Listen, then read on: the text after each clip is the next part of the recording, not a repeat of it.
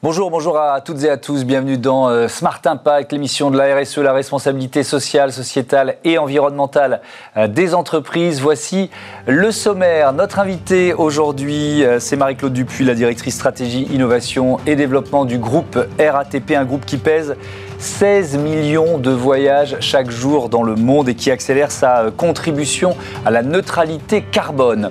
Notre débat, portera sur la mutation du secteur de l'hôtellerie. Comment être à la fois durable et rentable Comment concilier hôtellerie responsable et confort client Réponse tout à l'heure. Et puis euh, dans Smart Ideas, l'éco-aventurier euh, Benjamin de Moliens viendra nous parler de son expédition zéro. Il est entre euh, deux étapes de l'expédition on l'aura en direct de, Marseille. Voilà pour les titres, on a 30 euh, minutes pour les développer, c'est Smart Impact tout de suite.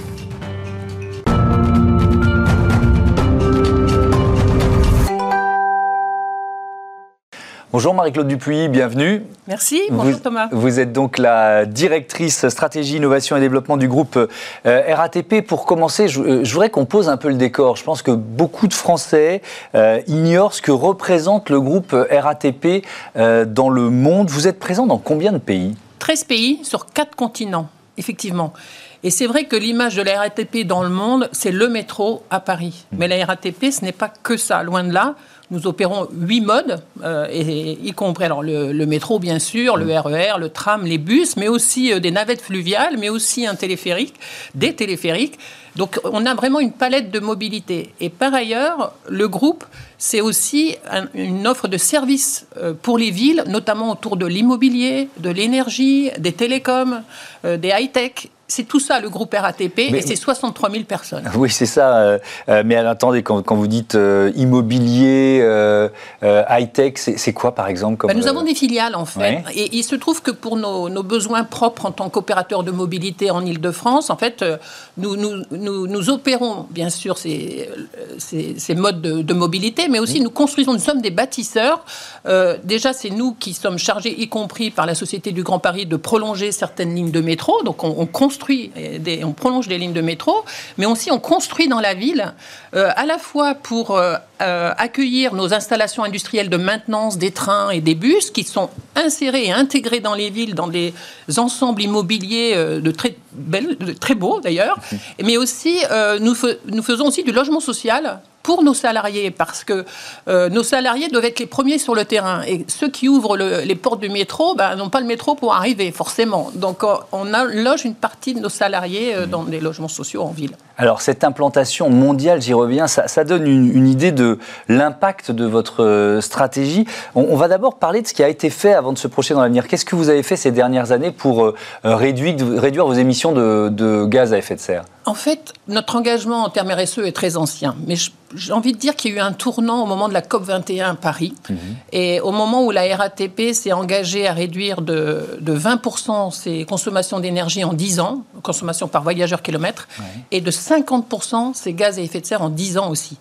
Et à ce moment-là, on, avait cette vision, ces objectifs et un plan d'action. Et ce plan, c'était le remplacement de tous nos bus diesel en région Île-de-France par des bus propres. Et notre flotte, c'était 4700 bus. 4700 bus diesel, donc, euh, Pratiquement, oui, tous donc remplacés par quoi? De l'électrique, du gaz du, du, gaz et du bio-GNV pour éviter les émissions de gaz à effet de serre. Donc la décision a été prise fin 2014, annoncée aussitôt, et là il a fallu bâtir un plan industriel pour à la fois stimuler les, constructeurs de bus pour qu'ils nous offrent euh, les, bus correspondants. Alors, les, bus au gaz existaient depuis longtemps, les bus électriques, c'était beaucoup plus euh, nouveau. Mmh. Et euh, ils étaient d'abord essentiellement en Chine à cette époque-là, en, 2015. Donc, on a stimulé l'industrie française et européenne pour qu'ils nous fabriquent des bus électriques. Donc, le fait d'avoir affiché cet objectif à 10 ans a permis d'entraîner tout le monde.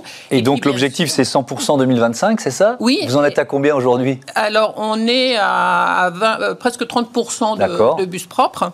Et, l'idée, c'est de... Parce que non seulement il fallait acheter les bus, mais il fallait convertir les 25 dépôts de bus en région parisienne, transformer euh, ces garages euh, où on entretenait des bus diesel en des installations de charge électrique ou de charge au gaz. Hmm.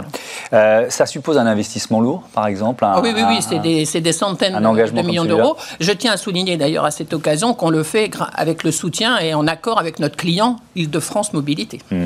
Euh, autre initiative qui est très concrète, alors c'est un peu plus euh, petit en, amplitude, mais quand même, je trouve, ça intéressant. Sur la ligne 11 du métro parisien, alors là, on se recentre à, Paris, vous récupérez la chaleur. Ah oui. Pour en faire quoi? On, traque tout ce qui peut permettre de, de récupérer l'énergie. Et dans le métro, le métro dégage de la chaleur. Et là, on a eu une chance, un beau cas de figure qu'on a travaillé avec Paris Habitat, où juste, euh, il y avait un, on a travaillé avec eux, il y avait un logement, euh, enfin un immeuble de logement juste à côté d'une station de métro où il y avait une communication entre les deux. Donc on a pu prendre la chaleur du métro avec une pompe à chaleur et chauffer une vingtaine de logements.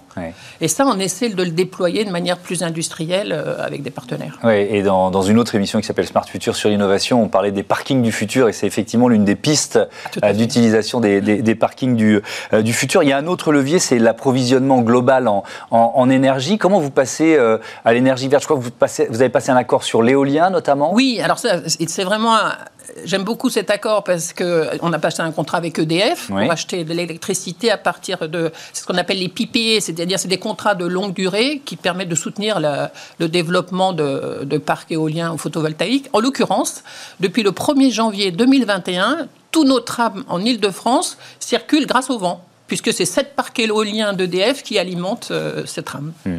Alors, euh, le groupe RATP a, révélé il y a quelques mois sa, raison d'être. On va la voir s'afficher sur euh, notre écran. Je ne vais pas la lire en entier, je vais juste lire le début et notamment la phrase forte. Fort d'une expérience centenaire et d'un savoir-faire unique, la raison d'être, c'est ça. Le groupe RATP s'engage chaque jour pour une meilleure qualité de ville. alors, déjà, le, making-of, si j'ose dire, de, de, de, cette raison d'être, 138 000 contributions des, salariés. Je ne sais pas si c'est un record, mais on ne doit pas en être loin. C'est une très belle participation, puisque effectivement, nous l'avons fait sur un temps euh, très court, hein, de, de, cinq semaines, où on a interrogé tous nos collaborateurs euh, sur la base d'une dizaine de questions, mais qui avaient fait l'objet d'une préparation de plusieurs mois. C'est-à-dire qu'on ne voulait pas euh, ouvrir largement la boîte de Pandore. Il y a eu tout un travail de fond, des ateliers avec, chaque, avec les métiers, avec le top management, avec tout le monde, les opérateurs, pour préparer cette dizaine de questions qui seraient partagées auprès de tous les collaborateurs, et notamment des questions autour de, ce qui nous rend fiers, de ce qui nous unit, euh, et, pour définir, et, aussi pour... Euh, définir le, notre bien commun, grosso modo, qu'est-ce qui nous réunit euh, nous tous collaborateurs du groupe, quelle que soit notre contribution. Mais, mais qu'est-ce que ça change? Parce que c'est bon, voilà, la phrase, elle est belle, elle est forte, on voit bien ce qu'elle veut dire, mais qu'est-ce que ça change concrètement? Alors déjà, je, je, pense que ça nous donne une identité euh, à un moment où le groupe est en pleine transformation. Hein. La RATP a plus de 70 ans, mais euh, on, est à l'aube d'une énorme transformation puisqu'on va perdre notre monopole en région parisienne. Donc la concurrence arrive. Et c'est demain, et on va devoir aller en compétition. Et, et ça peut déboussoler une partie de nos collaborateurs très attachés à leur histoire, à leur mm. statut, euh, à leur qualité de travail, etc. Donc il fallait euh, réconcilier euh, le fait qu'on restera toujours avec des valeurs très fortes RSE, parce que ça c'est très ancré dans, les valeurs de tous, et qu'on pouvait réconcilier ça avec une compétition. C'est-à-dire, et c'est un peu le sens d'ailleurs de la raison d'être de la loi Pacte de 2019, mm. c'est de faire en sorte qu'on réconcilie les intérêts économiques et les intérêts euh, RSE. Enfin, mmh. Je le dis souvent, durable et rentable. On, peut, résumer ça comme ça. Et donc, il fallait trouver ce, lien commun entre les salariés du, de la RATP historique euh, francilienne, la régie, et ceux qui opèrent euh, au Moyen-Orient ou aux États-Unis. Donc ça, nous donne un, lien et c'est notre étendard, si hmm. vous voulez. Mais comment on va pouvoir évaluer euh, sur les prochaines années que vous euh, respectez finalement les, les, engagements qui sont pris dans cette, dans cette C'est une très bonne question parce qu'il y a un avant et un après, hmm. effectivement. Et nous, nous sommes, là encore, nous avons continué nos, nos, échanges pour définir six principes d'action qui déclinent cette raison d'être autour des services que nous rendons au territoire, nos salariés, les voyageurs, l'environnement. Et nous allons faire un rapport. enfin, comme beaucoup de, grandes entreprises maintenant, nous, sommes, nous, avons une obligation de déclaration de performance extra-financière tous les ans publiée en même temps que notre arrêt des comptes. Elles sont auditées d'ailleurs. Mmh. Et nous allons faire ce rapport à partir de l'année 2021, structuré suivant ces six principes d'action avec des preuves euh, de, nos engagements et du respect de nos engagements. D'accord, donc on pourra année après année voir le, progrès, la marge de progression euh, du groupe mm. RATP sur, sur ces questions. Est-ce que quand, on définit une raison d'être comme vous venez de le faire, c'était il y a mm. quelques mois, est-ce que vous l'avez imaginé? Il y a eu une réflexion avec vos partenaires aussi, parce que ça engage les partenaires de la RATP. Tout à fait, tout à fait. Donc ce que nous avons fait, donc il y a eu tout ce travail interne pour réunir le mmh. corps social, j'ai envie de dire, mais on a aussi, euh, nous sommes appuyés sur un comité d'experts. Je salue en particulier la, la participation de Nicole Nota, mmh. de Anne-Marie Hydrac, des élus, euh, des députés, euh, des représentants des voyageurs. Nous avons consulté bien sûr nos associations de voyageurs et, et on a confronté un peu les points de vue. Et c'était assez intéressant de voir la convergence de ce qui fait la singularité du groupe RATP entre l'interne et l'externe, notamment autour de notre histoire, notamment autour de notre innovation, euh, et, nos engagements vis-à-vis de l'environnement qui sont bien connus. Et, c'est vraiment à partir de cette consultation interne et externe qu'on a pu euh, définir cette raison d'être. Merci, merci euh, Marie-Claude Dupuis. À bientôt sur, sur Bismart. Tout de suite, on passe à notre débat, notre débat sur l'hôtellerie responsable.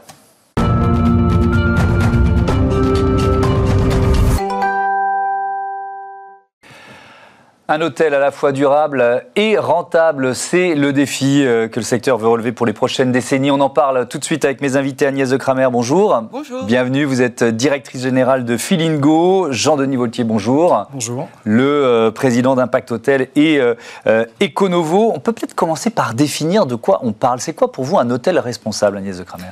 Alors un hôtel responsable ou un hébergement responsable mhm. au sens euh, large, puisqu'il n'y a pas que des hôteliers qui s'engagent, mais une large typologie d'hébergement, c'est un hôtel qui cherche à limiter l'impact de son activité sur l'environnement et avoir l'impact le plus positif possible sur le territoire et euh, sur les hommes en général. Quand on dit euh, responsable euh, et rentable ou durable et rentable, c'est le bon argument quand même, quel que soit le secteur d'activité, mais vous avez ça en tête vous aussi? Oui, alors effectivement, euh, on peut peut-être aussi rappeler la définition du développement durable, parce qu'on oppose assez souvent, malencontreusement, l'écologie et l'économie. Et dès qu'on insère les aspects sociaux, sociétaux, c'est le mhm. troisième pilier du développement durable, on arrive à ouvrir des champs du possible qui permettent de soutenir la rentabilité. Il est clair que les hôteliers aujourd'hui se retrouvent confrontés à développer des nouveaux modèles qui engendrent de nouveaux coûts. Donc on peut arriver, par exemple, à s'ouvrir sur son environnement, à collaborer, coopérer, pour, par exemple, engager une politique zéro plastique sur la destination, au-delà de son propre établissement. Hmm. Alors on va parler euh, quelques minutes quand même de ce que vous faites euh, l'une et l'autre. Euh, avec Filingo, Agnès Graham, vous sélectionnez des hébergements durables, c'est ça? C'est le principe Exactement. Alors, sur Selon quels critères? C'est peut-être ça la question. Sur Filingo, on ne propose déjà que des hébergements engagés dans le développement durable. Ouais. Euh, la majorité sont labellisés ou certifiés, ce qui nous permet de garantir leur engagement et garantir notamment qu'ils ont été audités.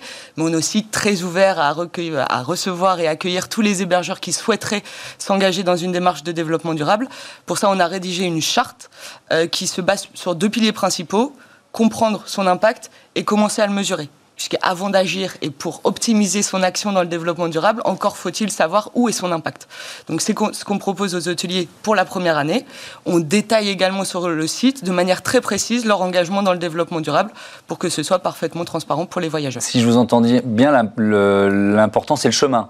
Exactement, c'est la démarche. C'est pas de sanctionner, c'est pas de sanctionner ceux qui, pour l'instant, n'ont pas encore fait assez. C'est euh, ceux qui s'engagent. C'est exactement ça. Et d'ailleurs, on parle souvent de démarche de développement durable, donc c'est du temps long, mhm. ça prend du temps, et c'est exactement ce qu'on veut proposer avec Feelingo, une démarche positive. On veut voir le verre à moitié plein, mhm. valoriser ce qui est déjà fait et expliquer quand même ce qui reste à faire. Alors, euh, Jean-Denis Vautier, Impact Hôtel, c'est quoi? Vous, vous, aussi, vous accompagnez la mutation, enfin, vous, vous accompagnez même carrément la mutation du secteur?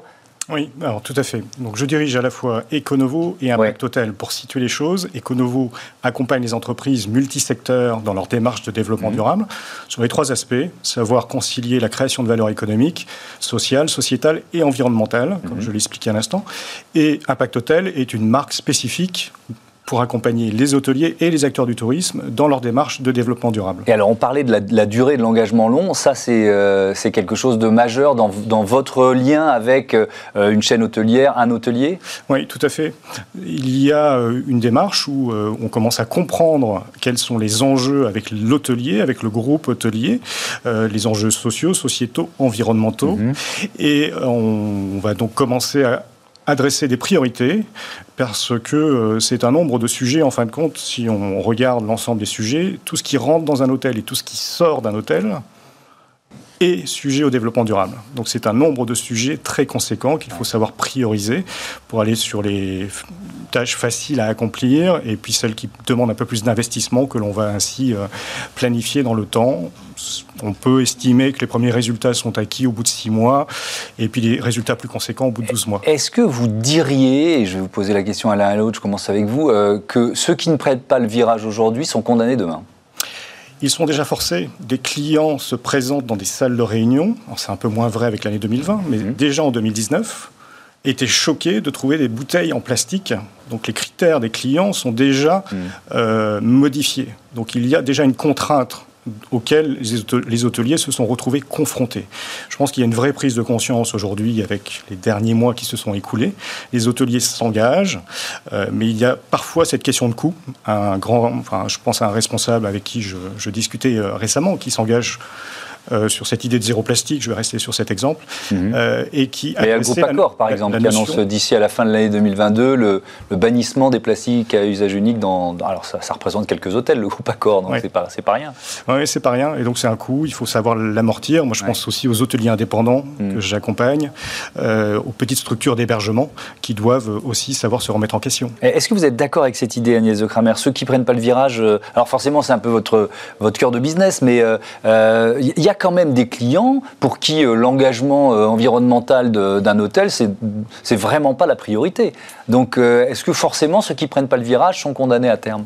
Alors, condamnés, non. J'irai pas jusque-là parce que je pense qu'il est jamais trop tard pour commencer à s'engager. Mhm. en revanche, je, rejoins Jean-Denis Vautier sur le fait que, un, c'est le voyageur qui pousse les hébergeurs à s'engager dans une démarche de développement durable parce que la crise du Covid a fait émerger des nouvelles attentes de la part des voyageurs, mhm. plus responsables de l'environnement et également de, des, euh, salariés, par exemple, au sein des, euh, hébergements. Et il y a aussi une obligation réglementaire dont on parle peu, mais qui forcément euh, oblige les hébergeurs, alors pas les plus petits, souvent les, les plus gros. Mhm.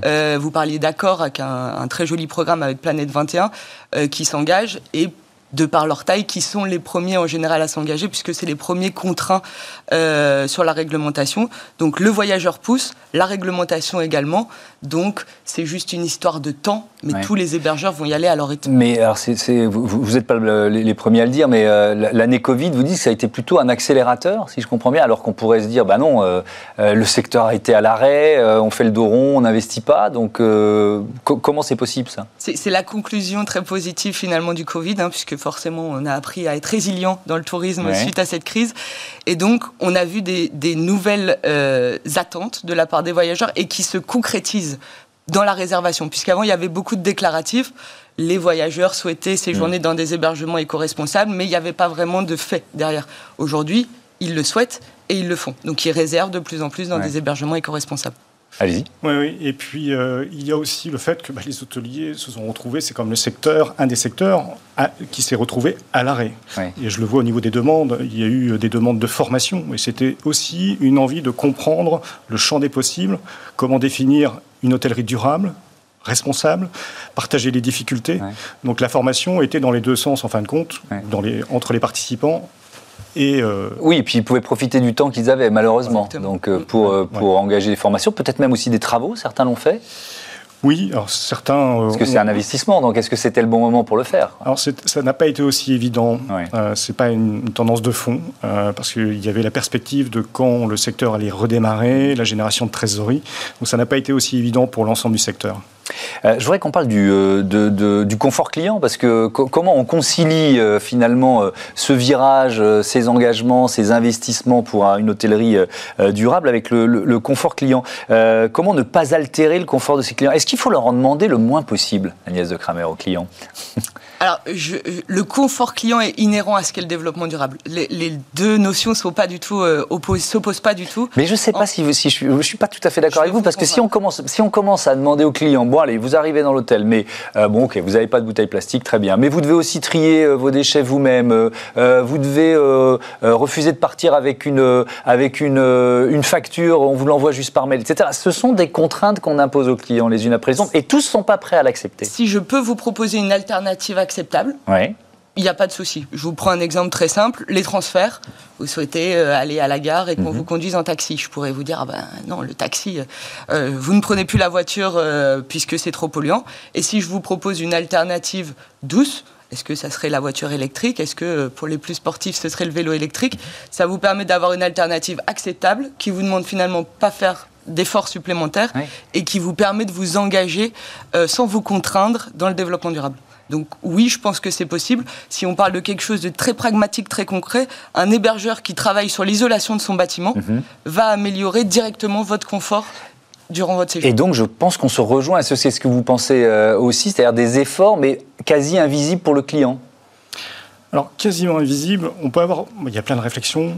Il y en a une, c'est aussi de se poser la question, en tant qu'hôtelier, euh, on parle de capacité d'hébergement et d'une offre hôtelière globale et donc d'une pression touristique mhm. sur certains euh, endroits. On l'a vu euh, pendant la saison estivale de 2020. Tous les Français sont rentrés, enfin beaucoup de Français sont restés en France. il y a eu cette notion de, enfin cet aspect de surtourisme. Donc le confort, le confort du client, il est déjà questionnable. Et donc la question que peut se poser un hôtelier, c'est effectivement de coopérer avec les autres acteurs du tourisme pour réfléchir à ce que vit le client aujourd'hui. J'ai pris l'exemple du surtourisme. Mhm. Quelque part, malheureusement, on n'a qu'une seule tour Eiffel. Euh, il y a cette concentration, alors qu'on a toutes ces richesses dans tous les territoires. Donc c'est réorienter le, le, touriste vers d'autres richesses culturelles, gastronomiques. Ça, c'est un point, euh, effectivement. Un autre point, c'est aussi une découverte, je pense, à la végétalisation de l'assiette, puisque euh, les produits carnés ont un bilan carbone euh, assez conséquent. Euh, et c'est quelque part rejoindre la notion même du tourisme, découvrir. Donc on, apporte et on renforce cette notion du tourisme. supprimer le jus d'orange, qui est une autre action, claire et nette, pour éviter les transports, la consommation d'eau. Les agrumes consomment beaucoup d'eau. Il y a un enjeu autour de l'eau, c'est faire découvrir des jus locaux. Donc on est sur l'idée de circuit court. On est dans la notion du tourisme durable, et rentable. Merci beaucoup à tous les deux d'avoir participé à ce euh, débat. On part à l'aventure. Tout de suite, c'est Smart Ideas. Smart Ideas avec BNP Paribas. Découvrez des entreprises à impact positif.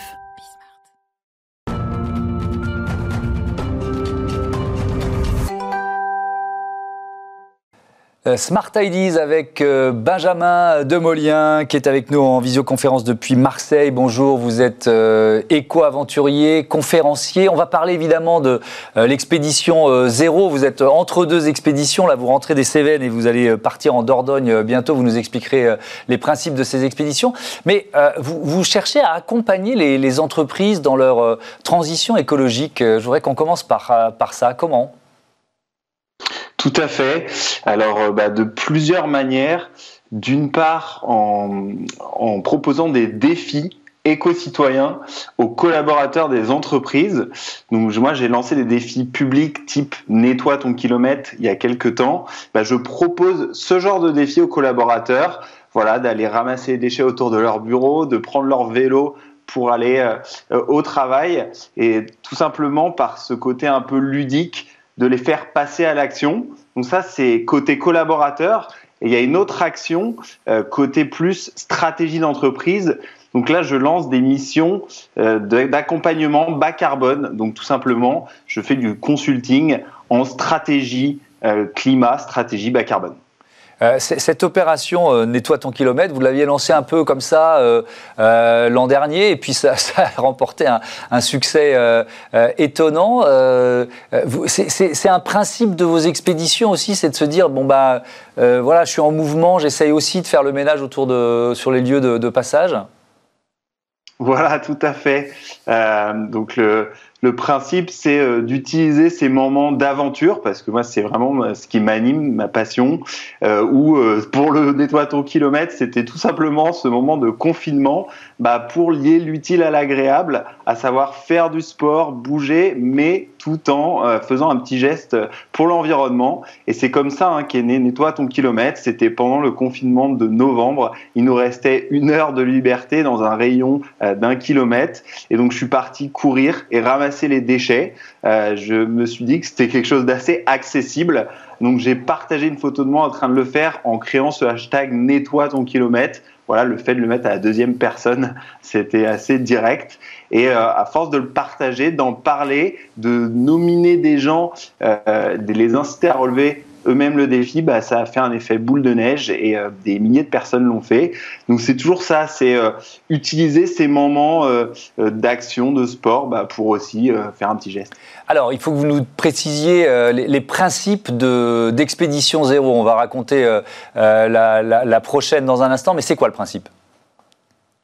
Alors le principe, c'est tout simple, c'est de l'aventure itinérante sportive donc d'aller d'un point A à un point B avec un moyen sportif, tout en respectant autant que possible trois zéros, à savoir euh, zéro impact carbone, zéro déchet et zéro matériel neuf. Alors bien sûr, l'idée c'est pas d'être parfait. Hein. Je, suis, je pense que j'ai toujours un impact carbone malgré euh, les plus grands efforts, mais c'est surtout d'essayer de s'améliorer à chaque fois donc euh, j'ai fait des défis en vélo, comme on a pu le voir en paddle, là récemment en courant ou en rando. Et à chaque fois, je réfléchis à ces trois zéros, bah, en amont sur le matériel notamment, euh, sur l'impact carbone. Par exemple, au niveau des transports, c'est comment me rendre sur place et comment revenir de cette expédition. Et enfin, pour les déchets, bah, c'est un défi du quotidien, c'est comment éviter d'acheter euh, des produits notamment emballés dans des plastiques à usage unique. Euh, sachant qu'en voyage, c'est pas aussi simple que ça de faire du mmh. zéro déchet.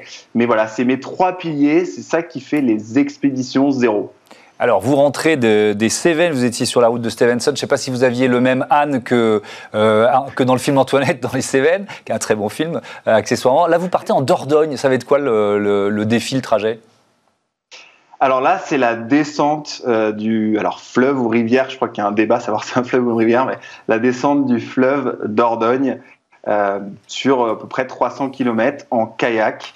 Et l'idée, ça va être en plus de faire mes expéditions façon zéro, ce que j'ai fait ces derniers temps, c'est de rajouter des conférences le long du parcours et des ramassages de déchets organisés avec notamment les clubs de canoë-kayak et les écoles euh, que je vais rencontrer. voilà, c'est de, de, concilier encore une fois aventure, prise de parole sur l'écologie et toujours, à chaque fois, moi je dors en bivouac pour qu'il y ait quand même un petit côté un peu Mike Hornest, même si c'est à une échelle bien plus humble, bien sûr. Euh, mais voilà, pour donner ce goût de l'aventure, un peu fédéré, émerveillé autour de partir à l'aventure près de chez soi, tout en faisant une bonne action. Donc ça va être ça le prochain défi en kayak sur le fleuve. Merci beaucoup. Euh, bon voyage, bonne expédition, belle aventure, Benjamin de, de Molien. Bon vent euh, à vos expéditions zéro. Voilà, c'est la fin de cette émission. Je vous donne rendez-vous euh, demain, 9h midi, 20h30 sur Bismart ou alors sur bismart.fr à l'heure qui vous plaît. Ciao à tous.